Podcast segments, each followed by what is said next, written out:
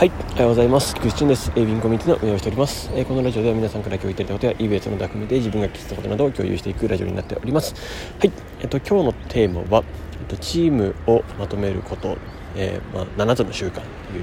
テーマでお届けしたいと思います。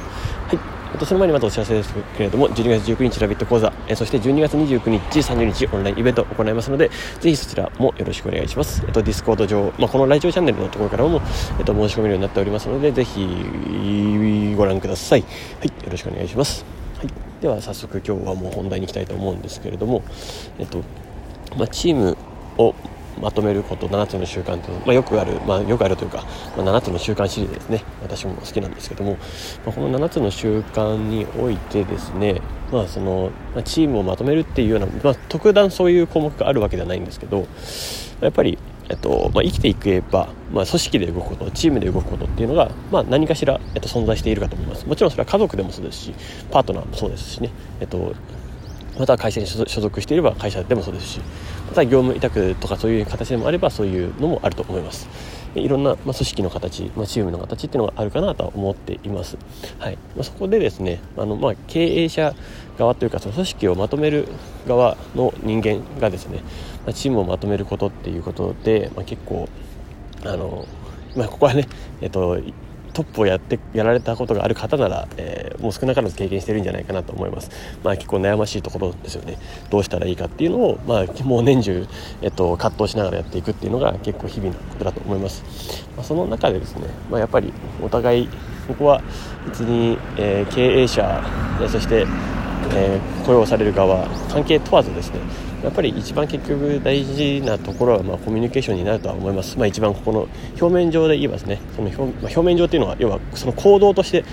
あの結局現れるのは、まあ、コミュニケーションを取ることっていうのがやっぱり一番大事でありあとはその、ま、7つの習慣である相手を理解しそして理解されるっていうその第5の習慣とかってのがあるんですけどやっぱりそこの部分ですよね。あとは、えっと、積極的に自分から主体的に動くか動かないか、まあ、この第一で主体性っていうところがありますけど、まあ、その主体的にやるかどうか、まあ、ここも結構深いんですよね。ここここもここのテーマだけで話しても多分あのいろんな例え話も交えれば多分30分ぐらい話せる気がするんですけど、えっと まあ、あんまり長く喋ってもらえたので、えー、割愛しますが、えー、はい。まあ、そんな形です。でですね、えーまあ、その中でですねで、えー何かしら、まあ、トップを経験したことがある方は、まあ、チームにおいて、えっとまあ、喝を入れるタイミングっていうのはあったりするじゃないですか、えー、とか劇を入れる入れるだとか、まあ、そういうところがあると思うんですよね。で、えっ、と、いや逆に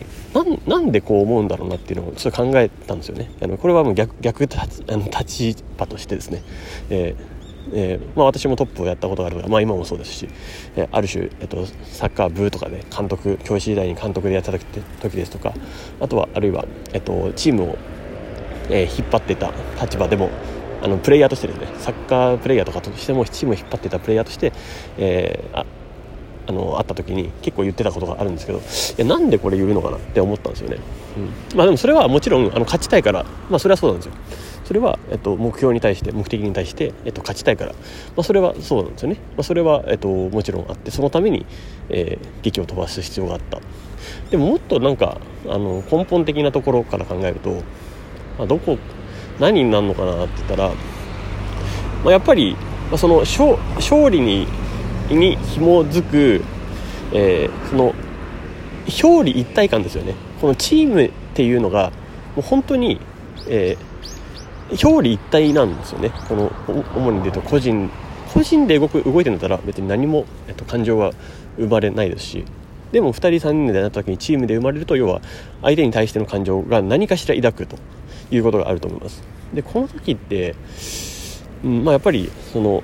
まあ、完全にもう一心同体化してるわけですよねだから、えー、影響具合が高いと思うんですよそのサッ,、まあ、サッカー部とかで運動部とかでもそうですけどとチームで動いていた時にそのどこか一人一箇所の部分が、えっと、穴というかウィークポイントとかであったらそこから崩されるパターンがあるわけですよね。うん、で逆に言うと相手はそういうところをついてくるんですよね。えうん、ででそういう分析をして、えー、じゃあここから攻めようとかっていう風になってきてであまあそうだよなと思って。ってことは、まあ、そのトップとしてやるべきところは、まあ、強みを、まあ、徹底的にチームとしての強みを磨きながらもその弱みが出ないようにするっていう、まあ、弱弱みを強みでもちろん隠せればもちろんそれはいいですし、うん。えーまあ、それが一番理想なんでそれですけどね。ただ、えっとなんまあ、大体起こる時ってでもその取り取り組みだとか、えっとまあ、全力でやってるかとか本気なのかっていう部分がおそらくその意識のすれ違い具合が多分発生するんだなと思います。目的目標に対しての、えっと、危機感の違いですね、えっと、おそらくここが一番強いんじゃないかなとは思いました、えー、まあ、狩り狩猟時代のところでイメージしてもらえればなんかすごいイメージつくかなと思うんですけど、えー、もう4人で動いてていて、えー、もうある1人の活動が止まると、えなんか全体の利益が全体の利益全体のその狩りの獲物の総量が減ってしまってたりとかで一気にガタってなったりするとやっぱりそこに対し対してはやっぱりその生存本能として、えっと、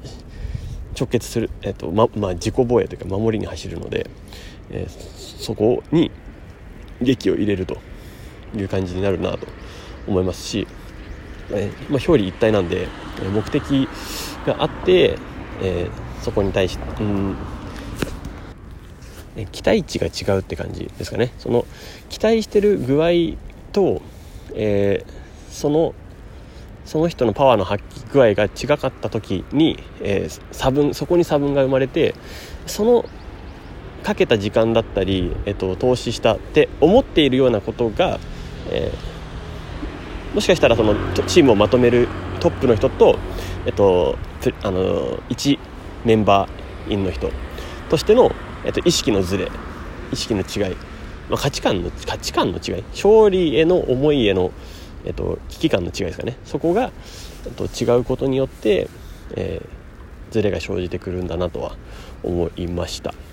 うん、やっぱり一番危機感感じてるのってトップなんですよね。これはもうあの何事もそうで。